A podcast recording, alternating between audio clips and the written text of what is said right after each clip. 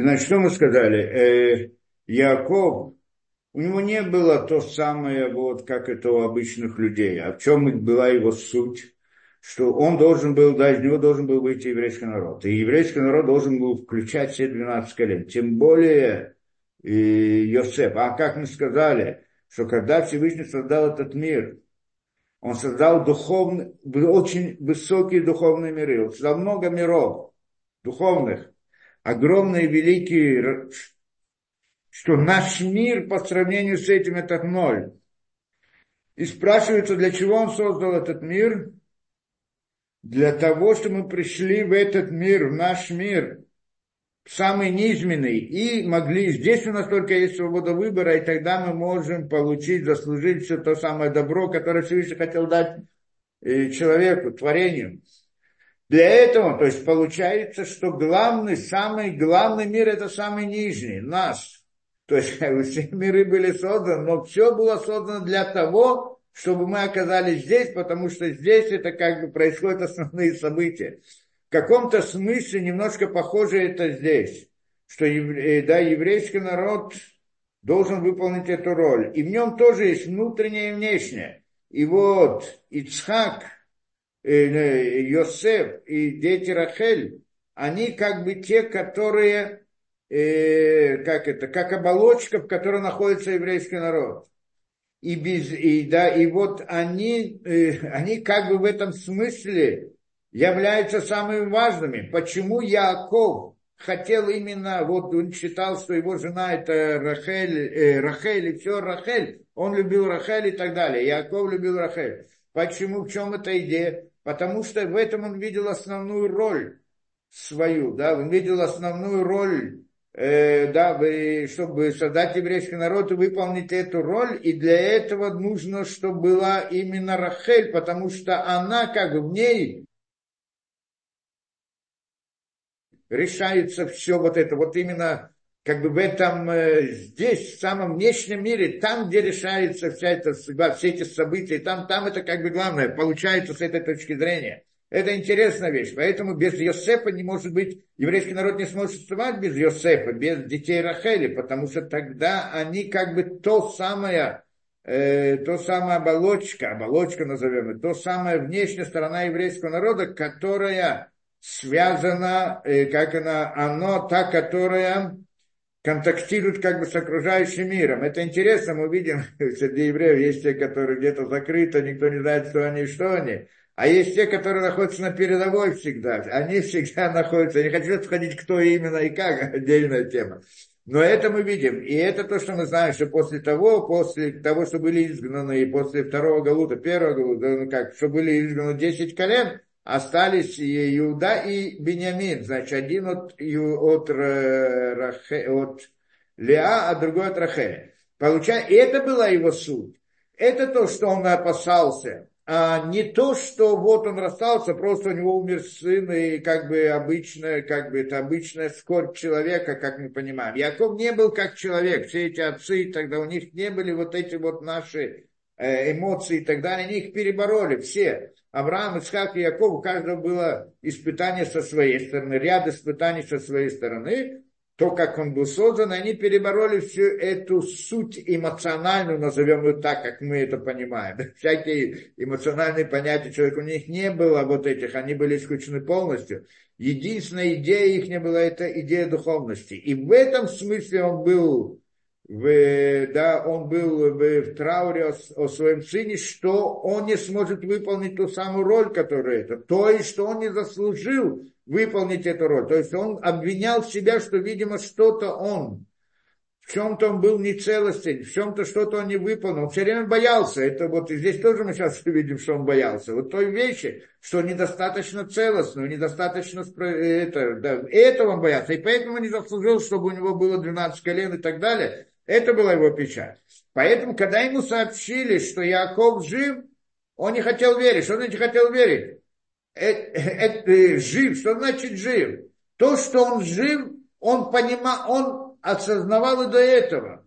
В принципе, не, да, так они все думали. Он когда посылал братьев туда, он говорил, что он имел в виду, он посылал братьев, но имел в виду, что они найдут Йосефа там. Братья, когда туда ехали, они ехали с целью найти Йосефа. То есть идея того, что Йосеф находится в Египте, а у них, и они как бы думали об этом. Это была одна из идей, что это. И когда ему сообщают, что Йосеф живет в Египте, тем более царь, конечно же, он должен, э, он, он, он э, да, почему не верить? Как раз это то, что должно было быть. Он должен был вроде бы сразу а, прийти, как это, оживиться, да? Выйти из траура. Но это не произошло. А когда это произошло? Когда он увидел те самые повозки, которые послал Йосеф Якову. Что в этих повозках? Это же в прошлый раз, в принципе, разбирали. Агалот называется Агалот, то есть тем самым, на иврите Агалот, Агалот, то есть тем самым Йосеф э, по, намекнул ему, что он помнит то, что они учили в последний день, когда, когда он вышел от Якова и был потерян. Это игла Руфа. Не будем ходить в саму тему. Игла Руфа, что слово оголот и игла, оно как бы похожее. Так он специально послал эти оголот для того, чтобы тот знал, э, что он не просто остался жив. То, что он остался жив, это еще не то. Не утешает Иакова. Он же вышел, вышел, был молодым, было 17 лет, а, а потом там был где-то в рабстве, где-то еще. Что бы с ним могло? Явно уже поменял, должен был поменять, э, перевоспитаться и стать там, египтянином и так далее. Тем более, что сообщили ему, что он стал царем, а я, как можно быть царем? Это значит, надо быть египтянином в Египет, то есть отойти от, и, от сути еврейства и стать египтянином. Тем более, что Египет это самое такое темное место, как бы, самое такое нечистое место в этом духовном смысле. И поэтому э, то, что он нашелся, этому ничего не дает. Что значит нашелся? А если тот самый Йосеф, который, который должен быть один из коленом один из колен э, Якова, потому что если он сейчас египтянин, то какая разница, жив он, не жив, с точки зрения 12 колен их нет. Поэтому он не, ожив, не, не, не жил до сих пор. А когда же он увидел Агалот, он понял, и, и им рассказали то, что Исаев говорит, что человек Всевышнего, что потому что был союз со Всевышним как это, в Гере Зареха Бересоваем, да, что в изгнании будет твое потомство не до да, 400 лет, то, что было заключено с Авраамом, этот союз, он приходит и рассказывает, что для этого он оказался в Египте, чтобы потом их вывести и все прочее. И вот посылает эти голов, что он находится, что он э, находится в, э, в сути еврейства, он не вышел из этого, а наоборот, всю, всю эту жизнь он это вы, выстоял выстоял в этом испытании, вот тогда ожила душа Якова. Когда он понял, что теперь у него есть 12 колен, что он не исчез, как Йосеф. Может быть, как в телесном смысле он остался жив, но уже нет Йосефа, того самого, которого это. А вот здесь это значит Живорохов. Это, что говорят это. И тогда говорит, поэтому говорит, и, и да, и, и говорит, рабу, поеду я к своему сыну, как это, Рабу большое счастье, что Иосиф, сын мой, жив. И это называется жизнь. Жизнь, жизнь не э, физическая, что человек живет, это жизнь, хай, жизнь это когда человек находится внутри истины. Он, для него это жизнь, как мы понимали, что что такое смерть, это, это упасть в сокрытие, в мир лжи. Когда человек входит в мир лжи, как бы, да, принимает концепции разные, да, то, что принято в мире, мир лжи. Это называется смертью. Когда человек идет за, когда еврей идет за культурой разных народов, то, что там, да, даже идеи, которые могут выглядеть очень красиво, мы еще об этом поговорим, это, в принципе, тема у нас, я надеюсь, мы успеем все разобрать. Да, это также тема, которая здесь. И когда человек идет за различными вот этими идеями, идеями, идеалами, то, что принято в мире, это значит, он идет за ними, он их хочет, он их желает. Это называется смерть. Да, потому что он вводит себя в мир лжи. Не просто себя, свое сознание, свое осознание, что это он на самом деле – не то, как в телесном смысле, где он находится, а в смысле своей души, где он находится. в смысле, да, из своего осознания. И он, там она оказывается в мире, в мире лжи. Это те самые искры святости, которые находятся в плену в, в мире клепот. Мы еще посмотрим, об этом поговорим, по всей видимости, здесь. Это значит одна вещь. Другое объяснение, которое здесь объясняет, что оно как бы тоже, ну, не противоречит этому, он добавляет этому. И говорит, что это значит. До этого, то есть, когда Йосеф пропал, то Яков потерял пророчество, у него не было пророчества. Мы тоже об этом говорили,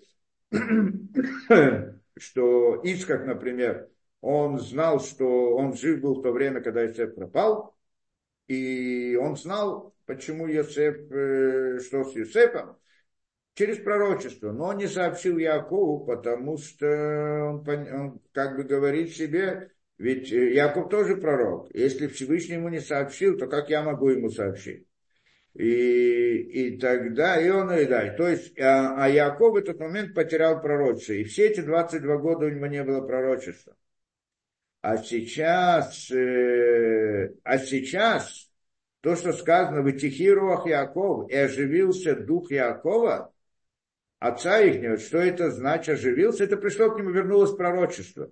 Роха Койдиш, пришел к нему Святой Дух как-то, Роха Койдиш, к нему снова пришло пророчество, это оживилось. И тогда он же говорит, Йом Исраэль Раву, да, что вот, и говорит Израиль, да, что вот мой э, сын, как это, Йосеф, жив, тогда я пойду покажу, увижу. Так он понял, он как бы ему здесь открылось, как-то вернулось пророчество, и это называется жизнью для него там, да, это значит жизнь вернулась к нему. То есть он стал, пророчество стал видеть корни вещей. Да, это особый вид. Не будем сейчас объяснять, что пророчество не раз объясняли. Но это, это уровень, это то, что просто. И это видно здесь, как видно, что здесь сказано как? Вытихи рох Израиля вем. И вот и оживился дух Якова, отца их. А дальше что написано? В Йомар Израиль, и говорит Израиль, Ра, вот большой счастье, Йосеф жив, я пойду. Говорит, друг Израиль, почему до сих пор было Яков, а сейчас друг Израиль, сразу же в этом. То есть имеется в виду, до этого управление было с ним, как Яков, что это идея сокрытия. Мы когда-то разбирали, что такое Яков и что такое Израиль. С двух точек зрения, не с двух точек, а здесь две стороны есть. Со стороны человека, еврея внизу, что он может вести себя как Яков или как Израиль, и со стороны управления с ним, с небес, что как я, отношение как Якову и, или как Израилю, что Яков это, более, это большее сокрытие, и управление с ним, она идет в сокрытии в большей мере, и, ура, и, а Израиль это более высокий уровень, и управление оно на другом уровне, как э, суть еврейского народа. Э, как бы это частное, это более общее. И со стороны поведения человека тоже, либо он ведет себя как Яков, либо ведет себя как Израиль, на каком уровне он находится внутри себя, и тоже более высокий, более низкий уровень. Это, в общем-то, два. Это, это, что когда он получил пророчество, так он стал, э, да, так это значит идея оживления. И поэтому стал называться Израиль, да. Хотя дальше он снова возвращается к, говорит Яков, но это тоже мы объясним. Хорошо. И, да, здесь есть еще Зор привод. Ты посмотрим Зор, что он говорит. Тихируах Яков, говорит Зор. Э, да, Омар Абишин, Батхила Амар, Ватихирох, Харков Амар, Йомар Исраэль. В принципе, то, что мы сказали, здесь объясняет. Вата Шхина Альтаминах, ага, значит, он здесь говорит, Вайомар Исраэль, Рава Десевха, Дниха. Эле Батхила Карава Тора Яков. Да, сначала Тора называет Яков, Беглаши Шитпу это Шхина Бахерем. Почему? Так Зор объясняет. Вначале назывался Яков, потом Израиль. Почему? Потому что вначале он был Яков. Почему? Потому что Шитпу Шхина Бахерем. Потому что когда э, сделали союз, э, не союз, суд над Йосефом, установили Херем, что нельзя, Херем это как-то Херем, не знаю, как на русском сказать, херем, да, э, то есть э, как-то типа неду, неду, отлучение, не знаю, на русском что-то есть, но это совсем не то, да, как бы, ну да, как бы его, э, э, ну скажем так, идея этого херема была в том, что ему нельзя было ему рассказывать про то, где Ясеф и так далее, что с ним происходит. Якову нельзя было рассказать, тоже идея была херема. И в этом была, э, то есть Херем, постановление, что нельзя Якову, никто не имеет права рассказывать про Йосефа, что с ним происходит. И тогда, и вот там же, там было на самом деле в суде должно быть 10 судей, а там меня, а там было 9, потому что Беньямин не включается, Исев, естественно, не включается, и Рувен тоже не находился на месте. Он пошел там молиться а, а было только девять. И тогда Шхина присоединилась к ним десятым. И, и в этом суде было установлено, что нельзя раскрывать э, Якову, кроме всего остального, что было там установлено, что нельзя раскрывать то, что здесь произошло. И поэтому он не знал все это время. И поэтому Шхина тоже к нему не приходила. То есть имеется пророчество, он тоже не имел. Что, что такое Шхина, мы еще поговорим тоже, о ней должны поговорить, идея Шхины как бы присутствие Всевышнего, то, что мы называем. То есть э, раскрытие, вот этот вот пророчество, как бы тоже идея Шхина. Шенимхар Йосеф Шилоли Гало Давар Яков. Это то, что был Херем. Вата, Шашхина и Тамина Херем. А сейчас, то есть получается, что Шхина тоже была в этом Хереме, в этом как бы запрете раскрывать ему. А сейчас, что она поднялась из этого запрета, вытихирох и поэтому оживился дух Якова. Ну, приблизительно, как мы объяснили, Шешартава Шхина, спустилась на него Шхина, что мы тоже должны понять, что это такое. Но у него это проявляется в том, что, э, да, что у него появилось пророчество. И поэтому называется Исроль, что это э, да, язык Дула, Шара, тоже будем ходить. Это. Вытихирох Яков Вием, Викиата Ямет. Значит, дальше Зор приводит интересную вещь. И здесь мы должны разобрать. И говорит, оживилась дух Якова, Рух Якова. Говорит Зор, ну что, а Викиата, Адата Ямет, разве до сих пор он был мертвый? Что значит оживилась дух Исроиля? Дух Якова. Что это значит? Эла шенисталка имейна шхина шенейбад Йосеф.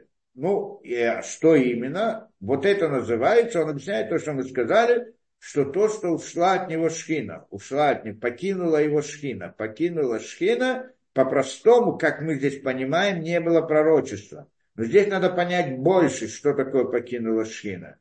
В принципе, ну, забегая вперед, потому что дальше Орахайм подробно объясняет вот эту идею шхины, но эта идея имеется в виду, что такое шхина, это идея управления над человеком от Всевышнего. Человек живет в природе, и в природе есть законы, живет в рамках законов природы.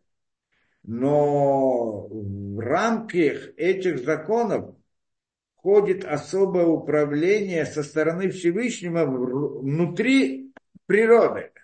То есть не нарушая законов природы, как мы это приводили, внутри природы есть управление Всевышним. Это называется шхина. То есть, другими словами, есть законы природы, и все, не, не только законы физические, которые вот учат, а социальные, всякие разные, все, все правила, которые мы видим в этом мире, как мир, он наш существует по каким-то правилам. И, и вот в этом мире, если будет чисто только природа, человек, мы говорили, не сможет выжить, придет крокодил его съест, еще что-то, он не сможет выстоять это. То, что он существует, это то, что кроме самих законов и правил природы, назовем это правилами природы, все, что происходит вокруг, внутрь них вмешивается особое управление со стороны духовного мира, что должен быть мир, должен быть человек, должен быть еврейский народ, должен быть то и то и так далее. И оно как бы обеспечит это вот э, да, вот это существование. Как оно проявляется в этом мире? Как мы говорим, что вдруг случайно происходит то, случайно происходит это и так далее. То есть есть возможность в рамках мира природы, что да, э, как бы вмешательство извне. Так было и создано, так и было создано э, эти все законы природы, потому что внутри есть такое понятие, как мы называем случайно. Вдруг произошло что-то случайно, с точки зрения закона природы не направлено, тут получилось, так получилось. Почему так? Могло быть так, а могло быть это. Ну, получилось, так получилось. В рамках этих получилось или не получилось, случайности, что тот, кто является хозяином случайности, он может направлять различные действия в этом мире. Да, и это, это как бы один из путей вмешательства. Еще ряд, ряд путей, как, как бы управление из высшим может входить внутрь природы и направлять события в каком-то направлении, не нарушая при этом законы природы. Человек скажет, что все, все идет по закону природы, но тем не менее оно по закону природы могло произойти так, могло произойти иначе, но оно происходит именно таким образом. И вот эта вот идея, то, что ответственно за вот это вот управление, это называется присутствие шхины. Это и есть то самое понятие шхины, что шхина – это идея управления внутри мира – Э, духовность как бы внедряется внутрь мир, но она мне не видна, незаметна. С другой стороны, вот это вмешательство в мир природы со стороны, как это, цели мироздания, скажем так, вот это вот управление, оно управляет человеком по направлению к той цели, для которой он был создан.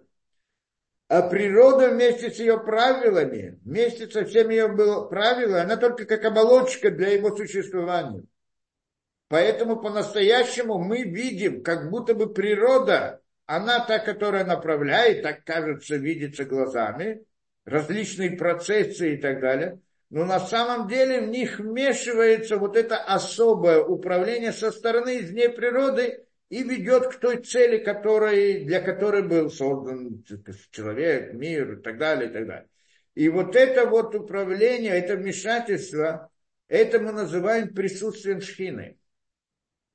Это присутствие шхины, что вдруг это, только что это присутствие шхины может быть нескольких уровней, многих уровней. Оно более скрыто, менее скрыто, более открыто, еще более открыто и так далее, может быть в разных путях и, так, и проявлениях и прочее.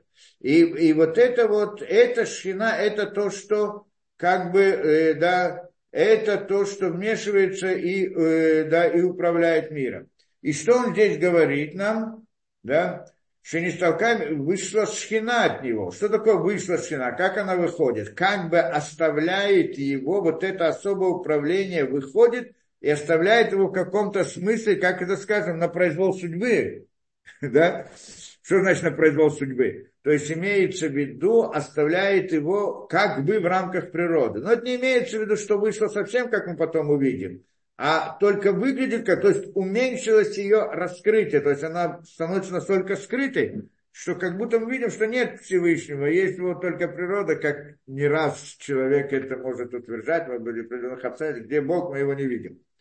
И вот это вот, э, и это значит, что как бы когда его покинула Шхина, когда был потерян, потерян э, значит, Йосеф, то есть, что не видел присутствия Всевышнего. То есть, иной раз я это, я это управление ощущаю и чувствую. Я не знаю, кто как. Я в жизни много чувствовал, видел это в своей жизни. И многие люди это видят в своей жизни. Можно это увидеть. И так, чтобы никто другой не видит, кроме самого человека. Это, это называется как бы сокрытие. Но многие люди могут увидеть в своей жизни, в своих событиях, что не может быть просто так, такие совпадения, такие, за это, такая направленность в, в событиях мироздания, что какая-то особая направленность в событиях, в жизни.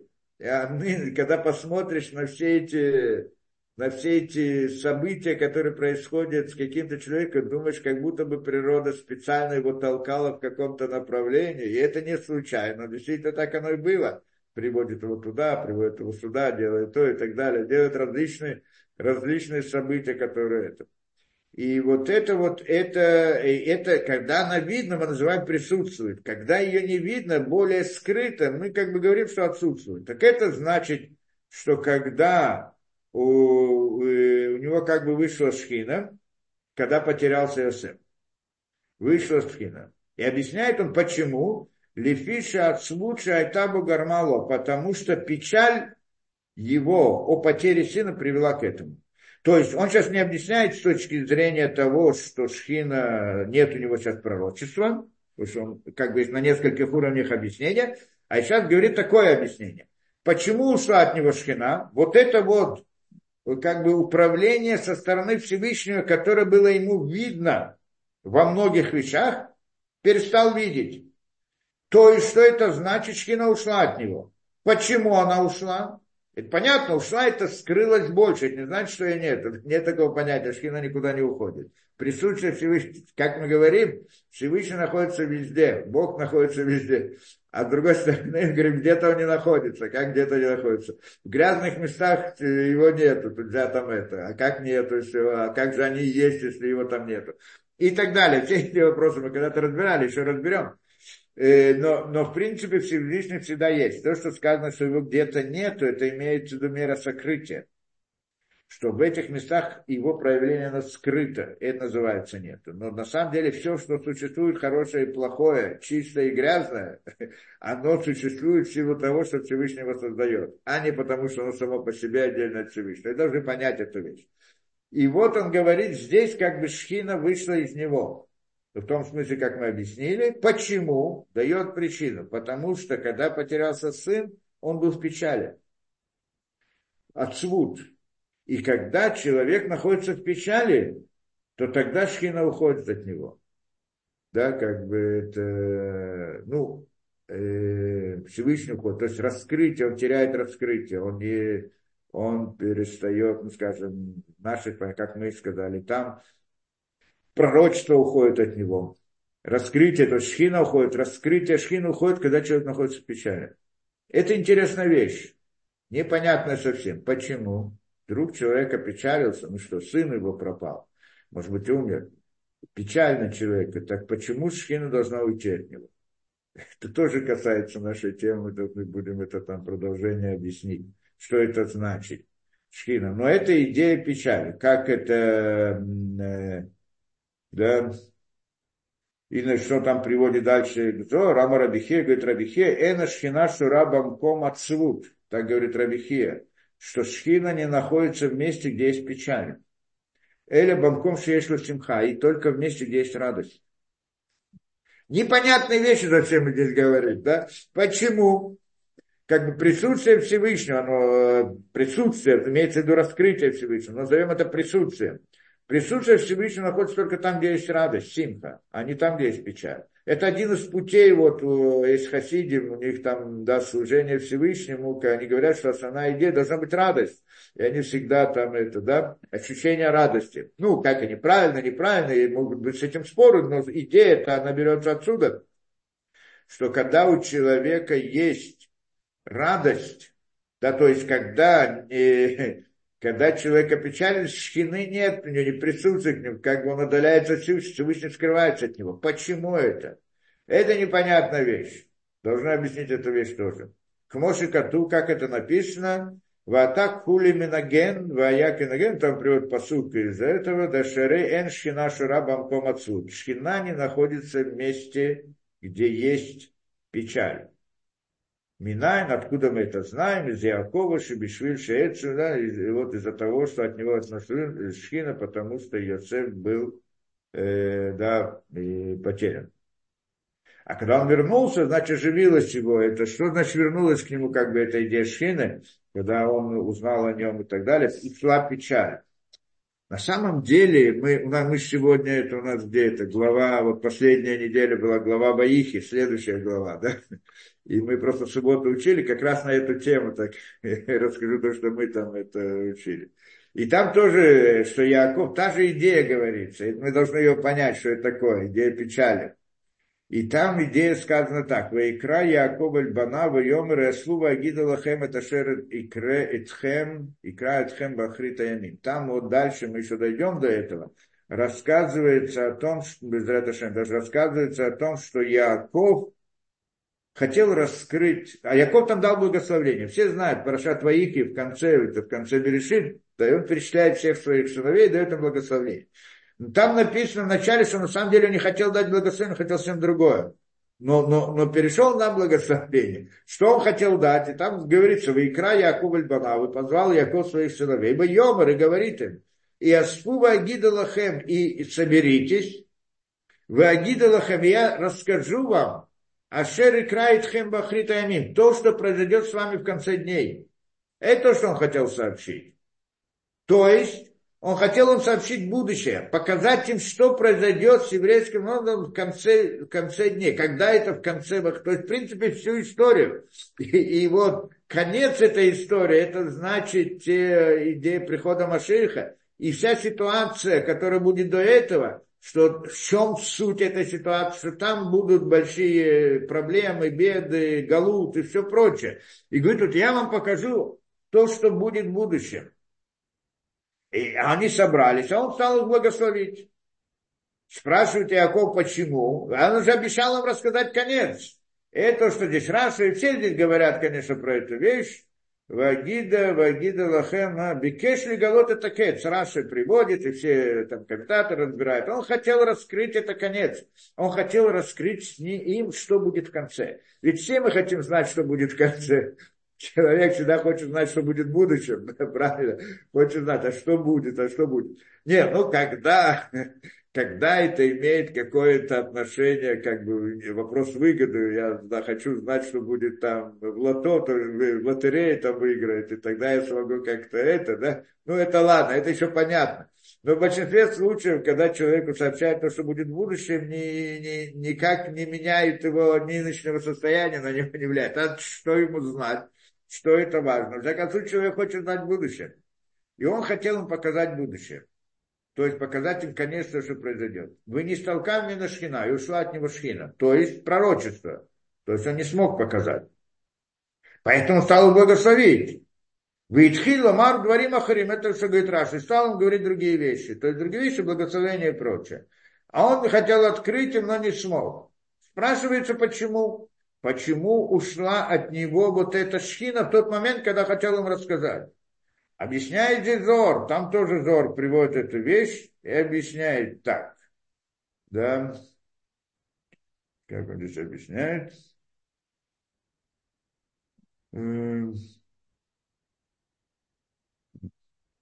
О, здесь говорит.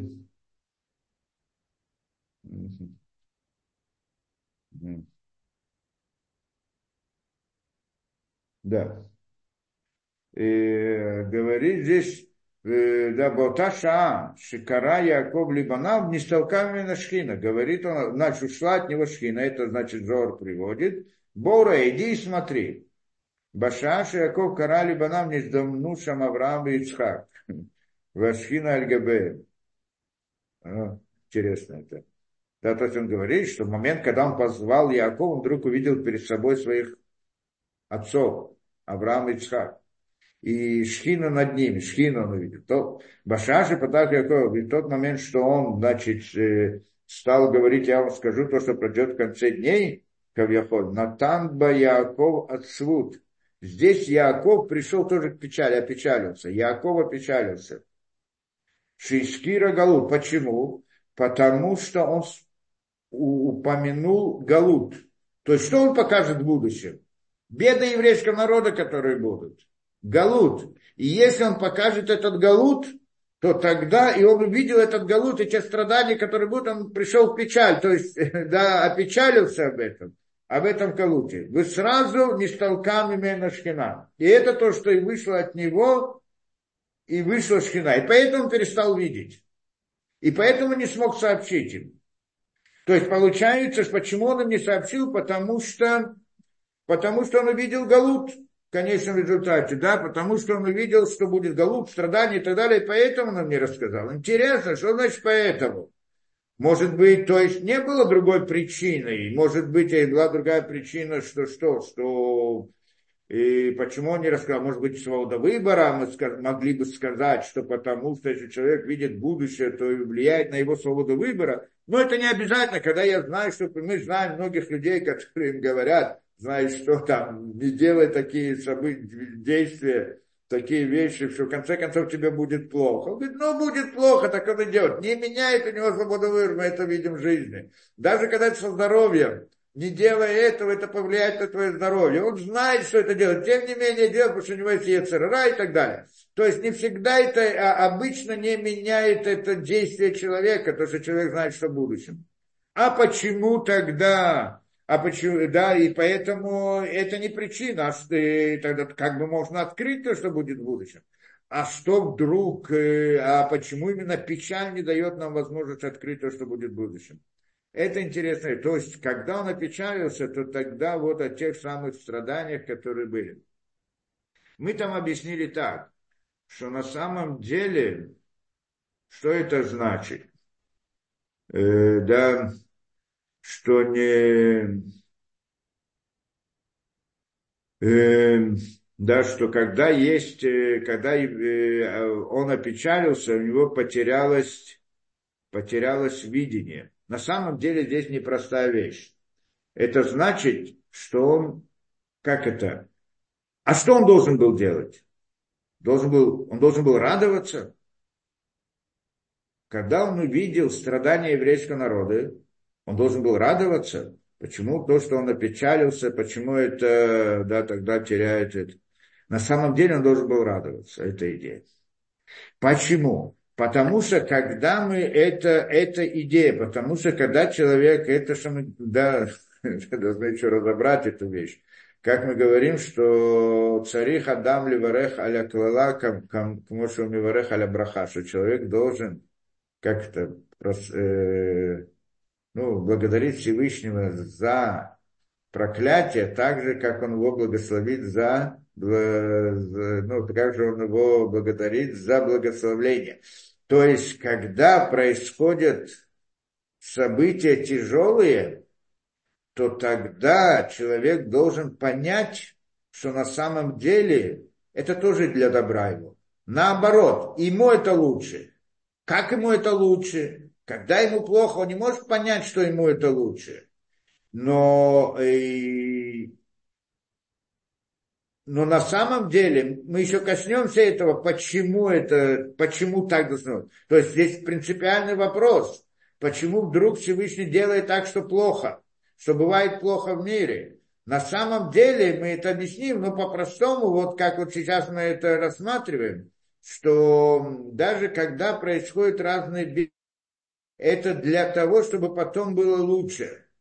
Для того, что да, тьма приходит для того, чтобы э, раскрылся свет, чтобы можно было увидеть свет. И поэтому тьма необходима. Это правило, которое, которое очень важно, которое понадобится нам в будущем. То есть идея Галута, что когда приходит Галут, это значит, что после Галута будет Геула, будет спасение, будет выход из Галута. Когда приходит конец истории, и там будут страдания, то есть, по сути, человек, когда он видит эти страдания, что он должен был бы понять? Он должен был бы радоваться о том, что скоро приход света, приход Всевышнего. То есть эти страдания должны были ему показать на свет, который будет потом.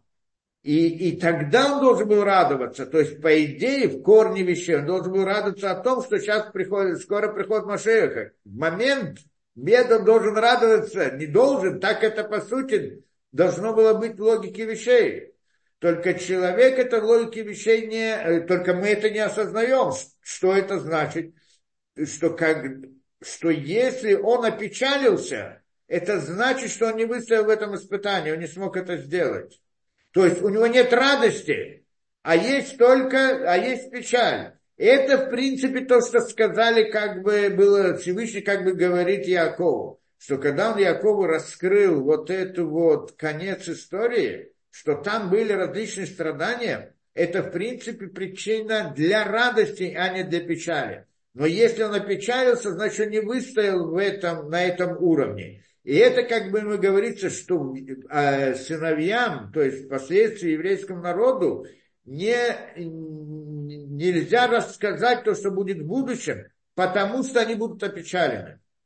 То есть как в будущем тоже, если, да, и, им нельзя сказать, потому что когда они увидят эти страдания, не то чтобы Яков не смог стоять, но когда еврейский народ увидит эти страдания, то он, он, да, он будет опечален. И если он будет опечален, а, то тогда ему нельзя это видеть. Да, он не может это видеть, опечатать, тогда это как-то шхина уходит от него. И это как бы в будущем еврейском народе тоже, что если они будут знать, э, э, да, э, видеть различные страдания, они не могут ощутить, может быть, кроме некоторых, не могут ощутить радость, а будут, естественно, ощущать печаль за разные беды, которые возникли. И, и тогда, поэтому им не надо это раскрывать.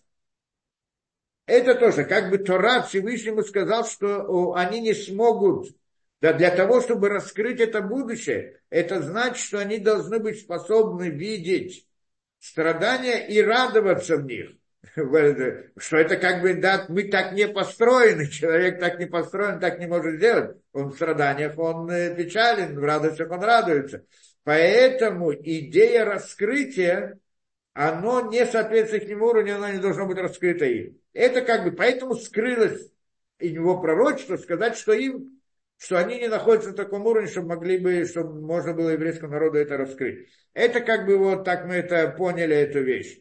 То есть получается, что э, э, да, э, то есть как это должно было быть, что когда мы видим это, да, что это значит, как мы это рассказывали в прошлый раз, я знаю, что те события, которые в актуальности, это просто вещи очень актуальные, да, что сегодня видим, то, что происходит и так далее, происходят разные, то, что произошли разные беды, как мы говорили, вот то, что произошло с этим погромом, который был, по сути, ясно, что это у каждого еврея это боль и страдание за то, что произошло.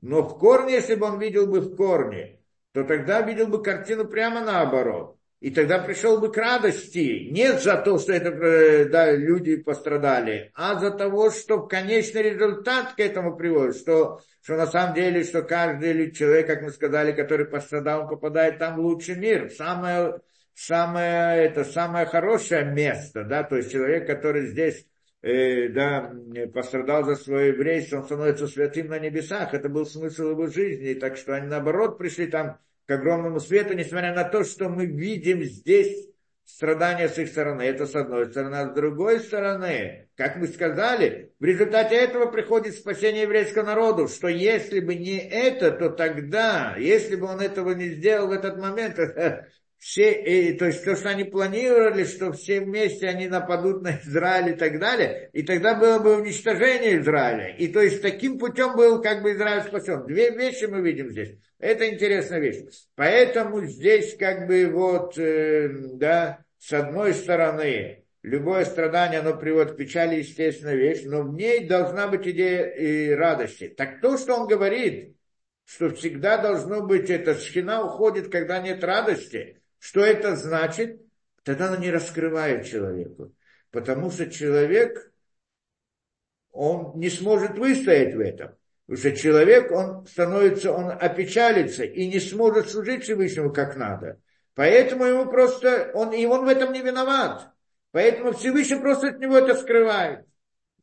И это то, что было у Якова. Да, как бы сказано, сказано ему на будущее, что нельзя рассказывать это, раскрывать это сыновьям, потому что в будущих поколениях, если они будут знать то, что э, видеть те самые страдания, они не смогут быть радостны в этих страданиях, а будут опечалены. И поэтому нельзя им рассказывать, вот это, раскрывать эту вещь. Ну, надеюсь, как-то понятно, это уже мы объяснили.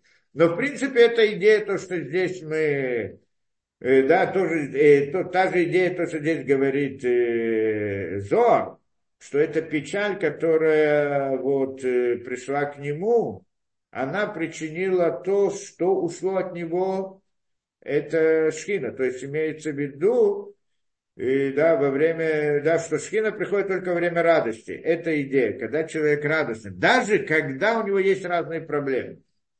Я могу рассказать историю, это один из, э, как это, один из больших раввинов, ну, есть много историй таких, но вот один из больших раввинов во время, не так давно, я знаю, сколько-то где-то история около ста лет назад, так вроде, не помню. И там были какие-то эпидемии, и многие погибли, и там еще было что-то, да, и вот один э, там такой большой раввин был, у него погиб, умерли один за другим его дети, один, другой ребенок, следующий. И потом остался последний сын. И он тоже умер. И тогда он встает и говорит, как это, ну, речь э, над, при похоронах, да, э, называется, да, хотелось головы. То он э, говорит э, да, эту речь и говорит так, обращается ко Всевышнему. Если ты думаешь, вот ты, да, привел, если ты думаешь, или как-то ну, не так думаешь, если ты, э, как это, вот мне, а перечислился все беды, которые его настигли, все страдания, все его дети, его сыновья дети, они умерли один за другим, если ты хочешь, чтобы я тебя возненавидел, да, так он обращается как бы Всевышний, то знай, что я, чтобы я перестал тебя любить, если ты хочешь, чтобы я перестал тебя любить, и поэтому как бы сделал все это, то знай, что у тебя это не получится. Так они обращаются ко Всевышнему. И как бы говорит, все равно это, да, что э, любовь ко Всевышнему у него будет сильнее всего и так далее. То есть получается в момент страдания увидеть другую картину. И тогда, это, конечно, не человеческое, но иной раз ситуации, которые вне силах человека, но если он видит всю полную картину, то тогда вместо страданий он ощущает радость. И это идея раскрытия вот шхины. Да?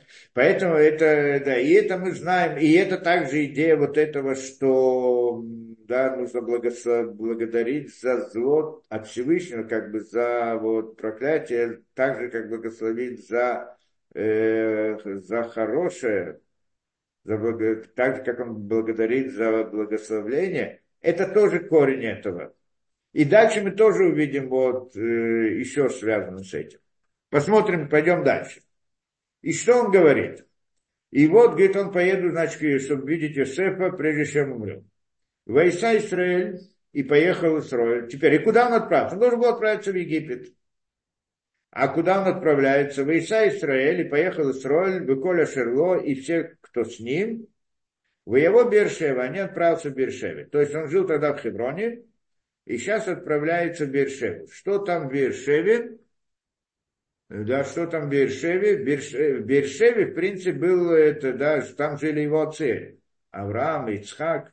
Они жили в Бершеве, они там, у них был жертвенник, они молились, да, становились жертвенники, они там молились Всевышнему. И он пришел туда тоже привести жертвоприношение, как здесь приводится, в избах Звахим. И принес, значит, Звахим жертвы, жертвы, Лелуке Авив Ицхак, Богу отца своего Ицхака. Ну, сейчас начнем разбирать все, потому что здесь много вопросов сразу поднимается. И что? То есть он пришел принести жертвоприношение для Всевышнего. И тогда что произошло? В Йомер Элоким для Израиля. Говорит Элоким Бог Израилю Бамарот Алада, видение ночи. То есть Всевышний пришел к нему в пророчестве. До сих пор не было пророчества, сейчас оно пришло, да? И приходит к нему пророчестве ночи в Йомер и говорит, Яков, Яков, Яков, Яков, два раза. В Йомер и говорит он, да, как-то слушай, не знаю, как на русский перевести, Нени, вот я, вот я.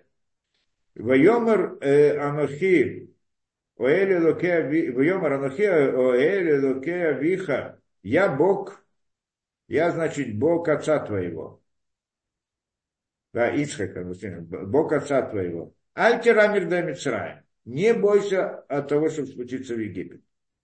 То есть, в принципе, сейчас он увидел, что есть Йосеф, беседа есть Йосеф. И тогда пойду увижу его. Это, в принципе, это что это. Но он не идет сейчас, должен был в Египет отправиться, не идет в Египет. Почему? И что он делает? Он приходит туда принести жертвоприношение Всевышнему, и как бы Всевышнему открывается и хочет его убедить спуститься в Египет. Он не хотел спускаться в Египет, несмотря на это. Почему? Ну, одна из причин, то, что да, то, что э, э, было сказано еще Ицхаку, что нельзя идти в Египет. Ицхаку запрещалось спускаться в Египет, потому что он был Олам, был жертвоприношение, которое принес Авраам, а жертвоприношение не имеет права выходить из земли Израиля. Так он думал, что, может быть, на него тоже распространяется, что он тоже не может. Поэтому должен как бы получить, с одной стороны, разрешение Всевышнего, а с другой стороны, он боялся. Идея его страха, это тоже мы должны понять. Чего он боялся? Что сейчас, значит, что выход в Египет, это сейчас, сейчас э, да, спуститься в Египет, это, это начало Галута. И этого он боялся, идеи Галута. И говорит ему Всевышний, открывается и говорит ему, я Бог отца твоего, которому ты принес жертвы. Альтера Мирда Мицраима. Не бойся, чтобы спускаться в Египет. Килигой Гадола Симхашам что я поставлю тебя большим народом там, что там я тебя сделаю большим народом. Анохей Реденхан, я спущусь с тобой, я спущусь с тобой в этот Египет. Я, кто я? Всевышний, Шхина, ну, что это? Мицраем в Египет. Ванохей Алхо Гамало. И я подыму тебя, то есть выведу тебя, подыму тебя, Гамало, и также подыму второй раз еще, Э, в Йосеф яшит ядуалинеха, и Йосеф поставит руки свои на глаза твои, то что он умрет э, уже, когда, что тоже надо объяснить. Все это дело мы начнем сейчас объяснять, не знаю, насколько мы сможем, успеем. Да, вот это вот. О чем здесь вся была история? Что приходит Яков, э, да, Всевышний, вот это вот, как это, беседа Всевышнего с Яковом, общение, что именно, чего боялся Яков, и что ему говорит э, Всевышний, не бойся и так далее. А кроме этого, сначала посмотрим, что здесь сказано, в избав звахим лелокей абиб, Ицхак. Значит, он отправился туда и принес жертвоприношение. Почему он приносил жертвоприношение? Э, да, как это, ну, простая, простой как бы смысл, что там вот, там отцы его приносили жертвоприношение, он приходит в то же место, чтобы попросить Всевышнего и при, принести жертвоприношение, чтобы Всевышний к нему открылся. И сказал ему, можно ему ехать, нельзя ему ехать, должен туда, в смысле идти туда в Египет, не должен, то это как бы идея, он пришел посоветоваться со Всевышним. И поэтому при жертвоприношение, как бы жертвоприношение, тогда Всевышний откроется. Это как бы простой смысл. Но мы должны понять больше здесь, что это такое. Что это за звахим? Как написано в избах звахим. И принес жертву жертвы звахим. Я не знаю, как на русский точно переводится. Но, э, да, Раша здесь ничего не обличает по этому поводу. Рамбан здесь переводит и говорит, что это непростая вещь. Что значит звахим? Что такое звахим, то, что он принес? Э, а, ну да, Раши приводит э, Лелуке Ицхак, я бы дам бы квот авив, йотер миквот кино, лифих тава бесхак. Ну, он разбирает вопрос, почему он обращается именно к Ицхаку, ну, э, как это, Богу отца Ицхака, а должен был упоминать всех отцов Авраама, Ицхак, тоже Авраама и Ицхака. Почему и кого должен в первую очередь вспомнить? Ну, не будем входить в эту тему, есть несколько на это объяснений. Но идея, кроме этого, то, что он здесь говорит, да, Рамбан здесь приводит, говорит, что он, какие жертвоприношения он принес. Какие жертвоприношения? Звахим. Звахим, он говорит, э, что такое звахим? Звахим это не... И в других местах, когда он говорит про Бнейно, когда Нох принес, да, так там он упоминает улот, выявил улот. Ула – это все сожжения. Зевах, объясняет он, это шламим. Шламим. Что такое шламим? Э, ну, мирная, мировая жертва, мирная жертва, да, как точно на, на русский перевести дословно. А, а, а, а Ула это все сожжение.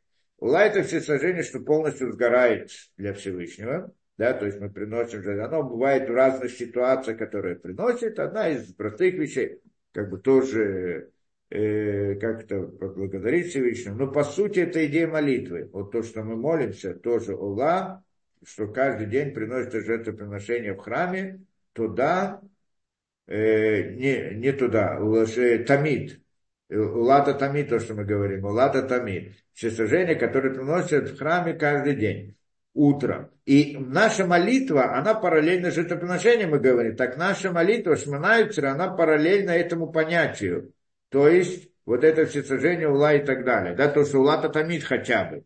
И вообще это понятие ула, нужно понять смысл, что это значит. А здесь говорит он не ула, а звахим, что это шламим. Шламим оно другое. Оно не сгорает полностью оно, часть его сгорает на жертвеннике, то есть жиры и так далее, что Коаним вырезает эти, делают шхиту и так далее, вырезают эти, эти органы, которые, ну, нельзя кушать, то, что должно быть принесено жертву, халавим, то, что называется, и мурим, халавим, то эти органы, это же определенные виды жиров там, которые ставят на жертвенник, это как бы для Всевышнего, а само мясо возвращает хозяевам, и хозяева должны его кушать в святости, в чистоте и так далее. Это как бы идея шламим. И тогда говорит, это жертва. Что там мирного? Как она мирная? Это непонятная вещь. Мы все понятия жертв, но люди обычно, да, мы обычно там сложно, у нас, у нас нет такой реальности, мы то плохо понимаем эту вещь.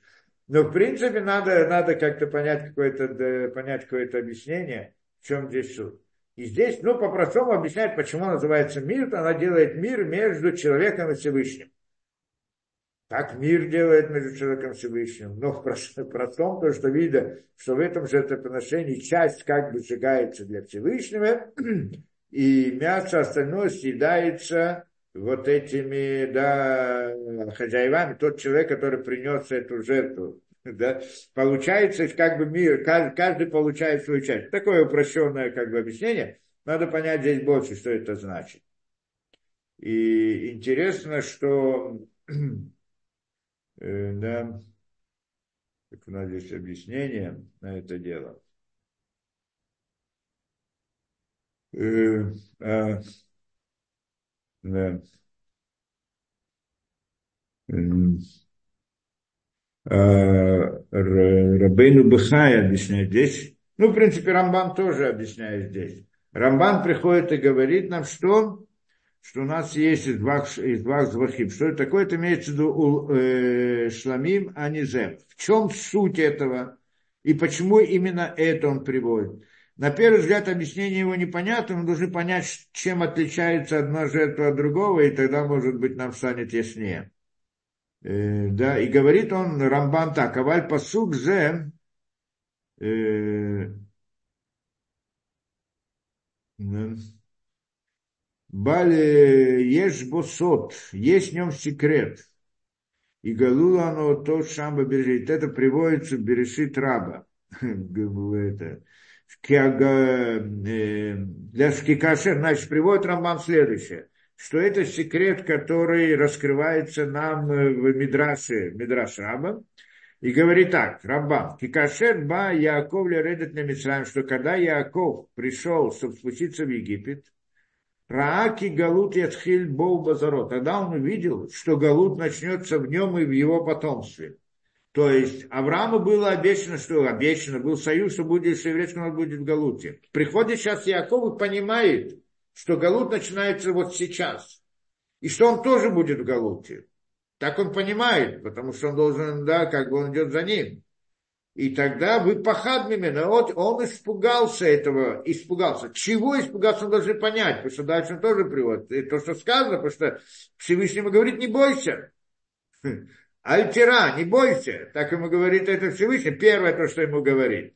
Но он, значит, испугался вызывал звахим рабим, и поэтому принес вот эти жертвоприношения многочисленные, говорит Рамбан, липаха давил, страху отца своего, поэтому он упоминает именно отца своего, а не Авраама. Э, почему? Авив Ицхак, Шилотие медат один матухака нигдо чтобы мера суда не была сильно как натянута напротив него. Не знаю, если я правильно перевел на, на русский, то есть это. Почему именно Авраам, э, Ицхаку, а не Авраам? Ицхак это медата хесед, это хесед, милость, да? воздействие добра со стороны Всевышнего. Что такое Ицхак? Ицхак это медат один. Ограничение. Ограничение. Приходит он и говорит, значит, и вот это он принял Медат один. Для Медат один. Что это значит для Медат один? Ицхаку, своему отцу, для того, чтобы Медат один, что вот эта мера суда не была слишком сильно против него. Это, то есть он видит, что сейчас наступает мера суда. То есть, другими словами, по-простому, мы не всегда понимаем вот эти понятия мера суда, мера милости, что это такое. Имеется в виду, в простом понимании, он понял, что сейчас придет время страданий, галута. И он хотел это облегчить, чтобы оно не было слишком сильно. Да, и что значит слишком сильно? Ну, там, как дальше мы это видим, что, что может быть настолько сильно, что еврейский народ не сможет выйти вообще из Египта. И тогда он хотел его как-то подсластить динем, это называется. То есть имеется в виду уменьшить эти дни, вот эти вот суд, вот эту идею страданий, сделать ее такой, чтобы они могли ее выдержать и пройти ее. Для этого он приносит эти жертвоприношения. То есть, получается, здесь раскрывает суть идею вот этого понятия, вот этих шламим. Что значит это мирная жертва? Что она делает мир между Всевышним и человеком. Что значит мир? Что когда на человека находит мера суда, медат один, то есть в рамках системы управления, то есть в рамках того, что предназначено этому человеку, так должны понять. Роли, которые он должен выполнить, есть в рамках вот этой роли, может быть ситуация, когда ему очень больно. Когда у него есть, э, да, он находится в беде, в страданиях и так далее. И тогда, что он так, и, и, и, и вот то, чтобы выстоять в этих страданиях, нужна вот это как бы способствует этому, вот эти жертвоприношения шламим. Сделать мир между Всевышним и человеком, только же понять суть этого, что это такое. И это как бы он хочет сказать, чтобы сделать это. Поэтому он приносит жертвоприношения, поэтому он приносит много жертвоприношений, чтобы что? Чтобы уменьшить вот это вот, как, уменьшить страдания, назовем это так. В каком-то смысле, э, э, да, Кикашеря, да, паха, э, Шилотие медат один матуха канегдо, чтобы она не была как это, натянута против него. Надо, то, надо тоже понять, язык не очень как бы, вот для, по-простому не очень понятен. Но это имеется в виду, чтобы как-то уменьшить вот эту идею меры суда. То есть, что мера суда, что это такое? Это как бы ситуация, в которой человек оказывается, и он сейчас, он сейчас находится ситуации страдания и боли. И вот это, вот как противостоять, как находиться в этой ситуации. Корень того, как быть в ситуации, когда человеку тяжело и больно. То есть получается у нас все вот эти темы, которые мы говорили до сих пор, они все связаны между собой, вот эта идея. Когда человек находится в ситуации боли и страданий, как он себя должен вести? идею, как он себя должен вести, это заложено в принципе этих жертвоприношений шламим. Что мы должны понять, что это такое. да? И, и это то, что он говорит. И, и что дальше? Он приводит Леодея Шило Юолот, значит, еще, и написано Звахим, в Амар Катув Звахим, Леодея Шило Юолот Каватам, Киавра. Говорит, что до сих пор не приносили шламим, отцы его приносили Олот вот это все сожжения. И также, да, как в Рабатейну Амру, ой, криву бненох шламим, улота криву. И также про бненох, все, которые были жертвоприношения до сих пор, это были улот, все сожжения. Банох, Кату Мифраш, Нохи написано, в Ялю, Лот и так далее. Про Якова тоже написано так. Э, да, а что такое шламим? Шимателим шалом баулям, что они приносят мир в мире. Ямир мире. Вина это тхилат кавнатом дата гура, шия крувая лаба, зева там шиискиру бершит, шехаява дам бихот Это значит мир, мир приносит, мир между этим. Совсем непонятно. Я скажу, я поня... Я хочу войти объяснить эту вещь, хотя бы немножко доступно, насколько это можно. Мы всегда стараемся что-то как-то объяснить доступно. Но сами понятия, они полностью отключены от того, что вот мы сегодня, да, из представлений людей. Просто хочу как-то приблизить эту идею к пониманию, к пониманию вот нашего уровня. И, а суть, ну, прежде всего, должны понять, какая разница между Ула и, и Ула и Шламим. Что, что такое Ула, прежде всего, все сожжения? Что это такое? Что такое Ула? Принести в жертвоприношение животное, чтобы оно сгорело полностью, зачем и так далее. Ну, суть этого мы объясняли, как бы простой смысл, как говорят, что человек, когда приносит жертву Ула для Всевышнего, он как бы, оно полностью сгорает, имеется в виду, как бы человек должен намереваться, что он как бы отдает всего самого себя Всевышнему. Это идея. Что сгорается телесность, это как бы человек жертвует своей телесностью ради Всевышнего. Это как бы идея в намерении, то, что у него должно быть, когда он приносит это жертвоприношение. И вот это вот, э, да, э, как бы посвятить все свои силы физические, духовности, другими словами, идеи, как говорят, посвятить себя, пожертвовать жизнью ради Всевышнего, другими словами, правильно? Как-то так.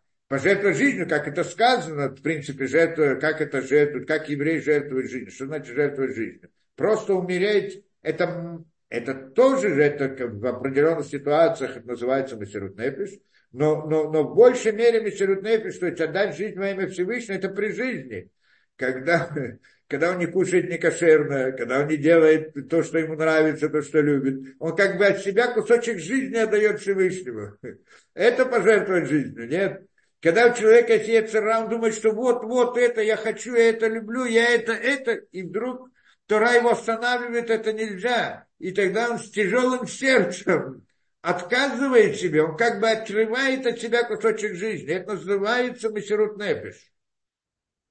То, что сказано, что человек должен отдавать свою жизнь, что легче отдать жизнь ради Всевышнего, чем отдавать жизнь ну, за один раз, при смерти отдать, чем всю жизнь отдавать ему, продолжение всей жизни отдавать жизнь во имя Всевышнего.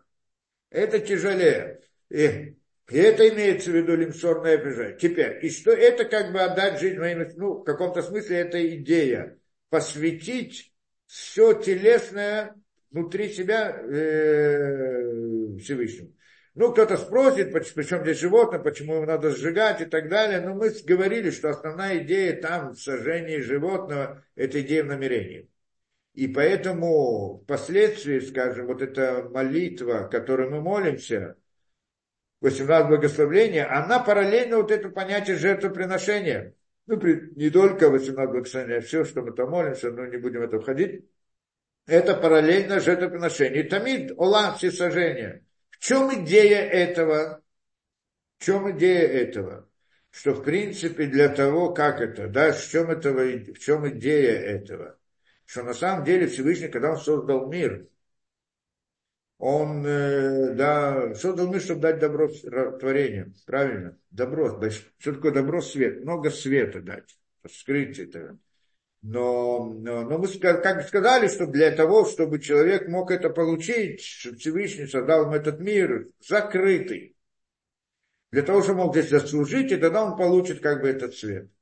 И вот он как мы это объясняли, да, что для человека лучше, чтобы он заслужил это добро, а не получил просто так. И тогда человек оказывается в этом мире темным, в нашем темном мире, сокрытием. Еще не раз коснемся этой темы здесь, в этом же объяснении.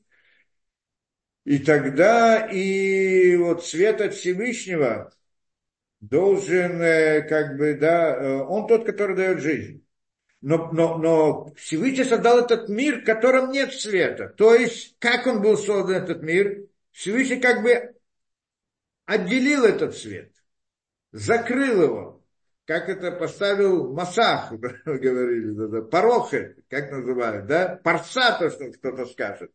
Парса, это значит разделил между э, да, светом между высшими мирами и низшими мирами. Так что свет Всевышнего не приходит в этот мир. И поэтому в этом мир мир тьмы, поэтому есть зло, есть плохое, есть так далее, страдания и так далее, потому что не приходит мир свет добра. А почему Творец это сделал? Для того, чтобы человеку дать возможность достигнуть это своими руками, в каком-то смысле.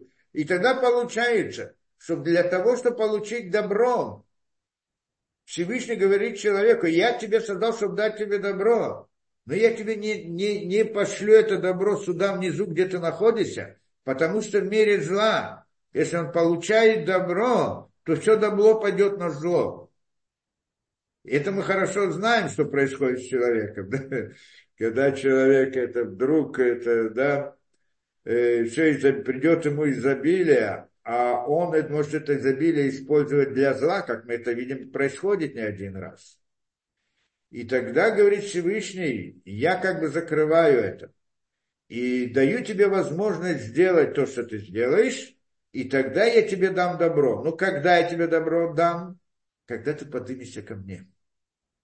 То есть, когда человек станет, как это, станет лучше, по-простому скажем, да, переборет свою природу, свою телесность, свои яцера, свои плохие, плохую сторону, он как бы поднимается над своей телесностью, отделяется от нее. Вот когда ты выйдешь из тела, как бы из мира зла, поднимешься ко мне, тогда ты получишь это добро. Там. Потому что сюда я его не спущу. Всевышний как бы перекрыл это. На каком-то этапе творения мы еще дойдем с ним, когда это произошло. Но на определенное, то, что называется второе сокращение, кто хочет знать. И когда он сделал вот это вот, перекрыл вот это и не дает свету спуститься вниз, он как бы дал возможность человеку подняться вверх и получить свет. Это идея. Теперь, это есть конечный результат, что в конечном, что, э, да, что когда мир в конце шести тысяч лет закончит всю свою, всю свою, э, свою роль и так далее, и тогда миры подымутся и все люди подымутся к этому, да, к тому источнику света, и там будут получать свет, и все добро и так далее. Но там, а не здесь в мире лжи. А в мире истины. Это разница принципиальная. Потому что здесь добро превращается в зло. Поэтому нельзя его сюда посылать, в наш мир. Но для того, чтобы мы могли что-то добиться здесь, не в конце шести тысяч лет, а вот на протяжении этих шести, шести, да, шести, на протяжении этих лет, что мы должны что-то добиться, нам необходимо, э, да, чтобы могли что-то сделать, э, то нам необходимо какой-то свет здесь. И вот этот свет приходит в этот мир, жизнь, потому что чтобы могли жить и сделать свою роль. Не весь все то добро, которого, которое заложено у Всевышнего, как э, для будущих миров, а та частица света, которая дает нам жизнь. И, и это то, что Всевышний сказал, я вам буду давать по порциями. Ровно столько, сколько нужно вот для той роли, для того места, для того понятия, для, того, для выполнения его роли что человек должен выполнить ту самую роль в этом мире, заслужить то, что заслужить, то тогда Всевышний будет выдавать, выдавать некоторую порцию, скажем так, назовем это так. Каким образом? В результате молитвы. Что происходит во время молитвы? Это человек в мысли своей, а мысли это человек, по сути, он как бы выходит из телесности, поднимается над, как мы говорили, что человек должен на время молитвы отключиться от всего окружающего мира. Он как бы выходит из этого мира в своем сознании и поднимается, и тогда его сознание поднимается там, где находится источник э, того, что это. Осознает он, не осознает, если он может правильно молиться, больше, меньше меры, как бы то ни было, все вместе, все молитвы всего народа евреев соединяются вместе в одну молитву, каждый в ней играет какую-то роль. Это каждый день. И она поднимается и приводит там, ну, кто знает, к Зивугу, Зирампинугу и так далее, не принципиально, к тому, что в принципе э, как бы э, получает ту порцию света, добра, изобилия, которая необходима нам для жизни, для существования, для выполнения нашей роли. Почему надо это просить? Почему Всевышний не, не пошлет сам? Потому что на самом деле мы должны быть готовы к этому. Сделать это. Поэтому, когда я прошу с целью, зачем я это прошу? Чтобы выполнить свою роль. Когда же я ее не хочу выполнять, она не приходит. Почему она должна приходить? Только если я хочу ее использовать для добра, а не для зла. Когда я прошу это, это значит, я осознаю, что я хочу это для добра, а не для зла. Поэтому тогда она освобождается, это идея на молитвы. Она как бы там есть, но оно не проходит, пока я не поднимусь и не получу эту, эту, эту, эту порцию добра, порцию жизни, которая необходима. И тогда я там как бы, как бы в молитве должен убедить Всевышнего, что мне нужна эта порция жизни для того, чтобы служить ему, а не для того, чтобы делать из этого зло и выполнять для каких-то удовольствий и так далее. В каком-то смысле мы это объясняли раз в идее молитвы, что это идея молитвы, во имя Всевышнего. И тогда я получаю это. А если нет, то не совсем. Получается, что идея молитвы, вот эта идея всесожжения, это идея поднятия веры. Это как бы, что это, что материальность тела животного, ну мы как бы имеем в виду тело человека в намерениях. Мы как бы его аннулируем, это значит жечь, аннулируем его и поднимаем духовности. То есть и все поднимается кверху, что там, чтобы там оттуда принести, получить то самое изобилие. Это идея Олама. А что такое идея Шламим? И это каждый день делается, и каждый день получаем ту порцию жизненности, которая необходима для выполнения нашей роли в этом мире. В этот день. И каждый день так. Если человек не, не, не, не помолился как надо, тот человек, если мы говорим про весь еврейский народ, потому что они все молитвы объединяются вместе, и каждый играет какую-то роль в этой молитве и так далее, что-то, что-то касается его лично, касается всего народа, касается всего мира, касается вся. И вот эта вот идея жизненности, которая приходит, она очень-очень зависит от молитвы. То есть она приходит всегда, но вопрос в какой мере. И это очень зависит от э, молитвы человека. И тогда вот это, да, и, и это то, что дает жизнь каждый раз, приходит мера света.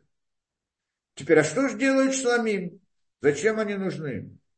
Это что нам говорит здесь, что когда нас, как Рамбан здесь говорит, что на самом деле, когда есть мера, как это, да, когда у нас есть мера, э, мера суда, мера суда, то тогда что, установить мир между со Всевышним. Что значит установить мир со Всевышним? Что, что это значит? Чтобы когда есть мера суда направлена на человека, мы хотим ее уменьшить. Это то, что хотел сделать Яков. Поэтому приводит шламим, а не эти мирные жертвы. Что это такое? В чем эта идея? Здесь должны понять следующее. Что когда есть э, то, что во время молитвы, скажем, ула, мы поднялись и притянули ту самую свет жизни. Теперь, этот свет жизни, который должен прийти, изобилие прийти в этот мир, называется Медата Хесед. Это Хесед. То, что приходит в этот мир как Хесед, как добро от Всевышнего.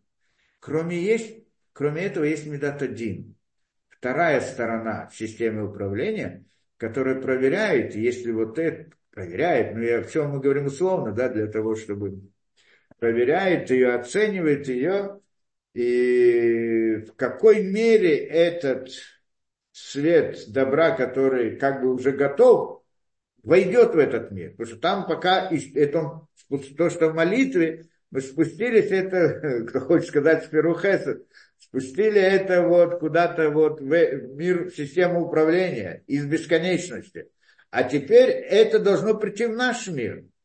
В какой мере это придет, этот, оно проходит обработку, обработку. Хеса, Дин, Рахамим, как мы говорили, добро, э, суд и милосердие. Проводится обработка сколько, когда и как. И вот э, и эта мера суда, она дает границы на это дело. В рамках различных расчетов. Различные расчеты.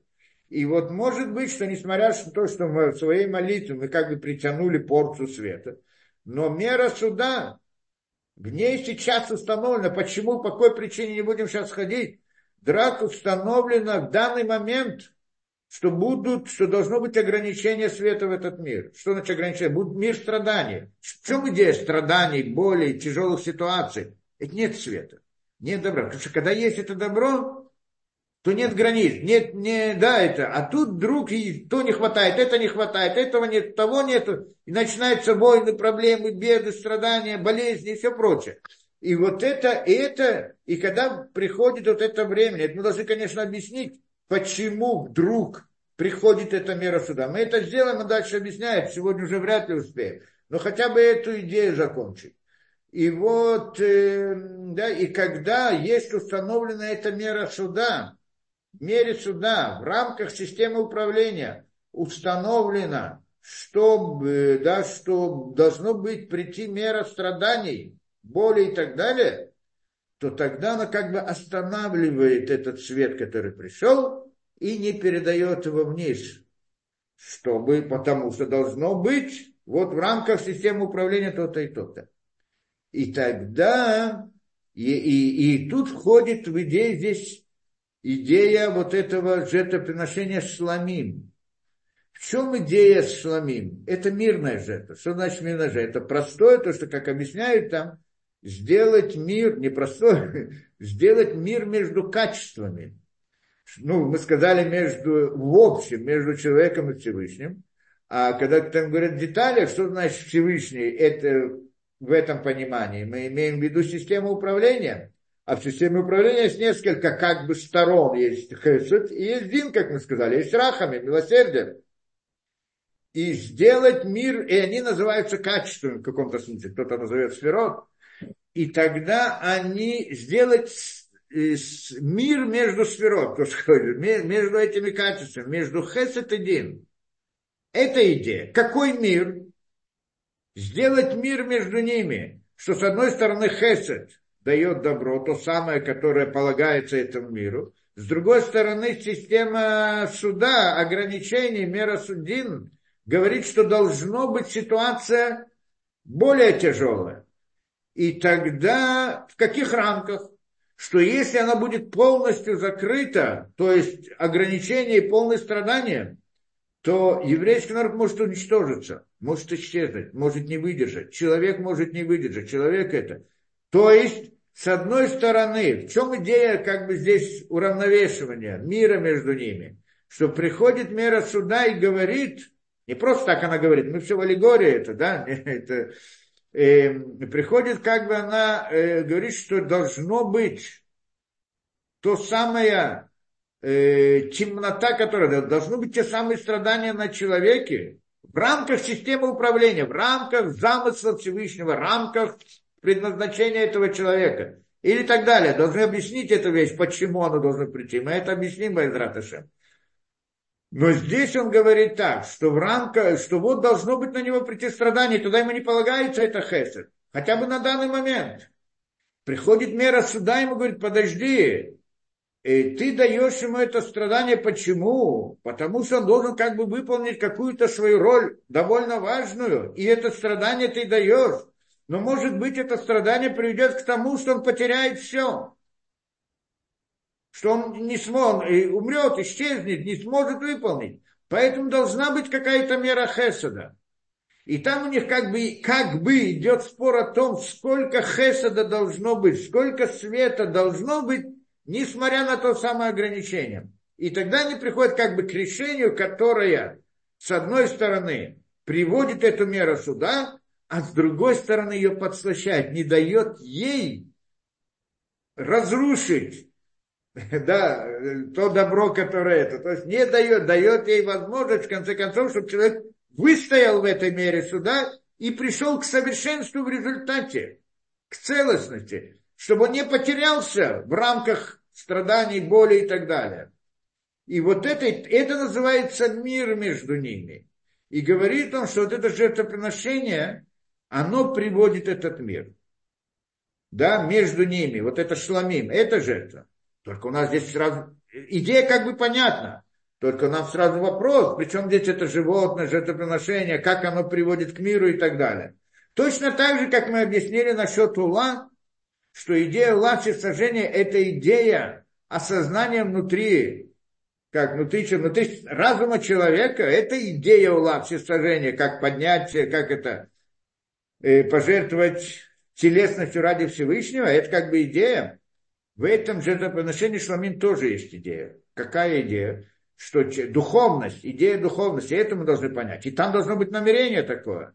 Это то, что с одной стороны человек что там какая-то часть жертвы сжигается на жертвеннике, а другая часть, она, э, мясо возвращается людям, а хозяевам, они ее кушают. Как они ее кушают?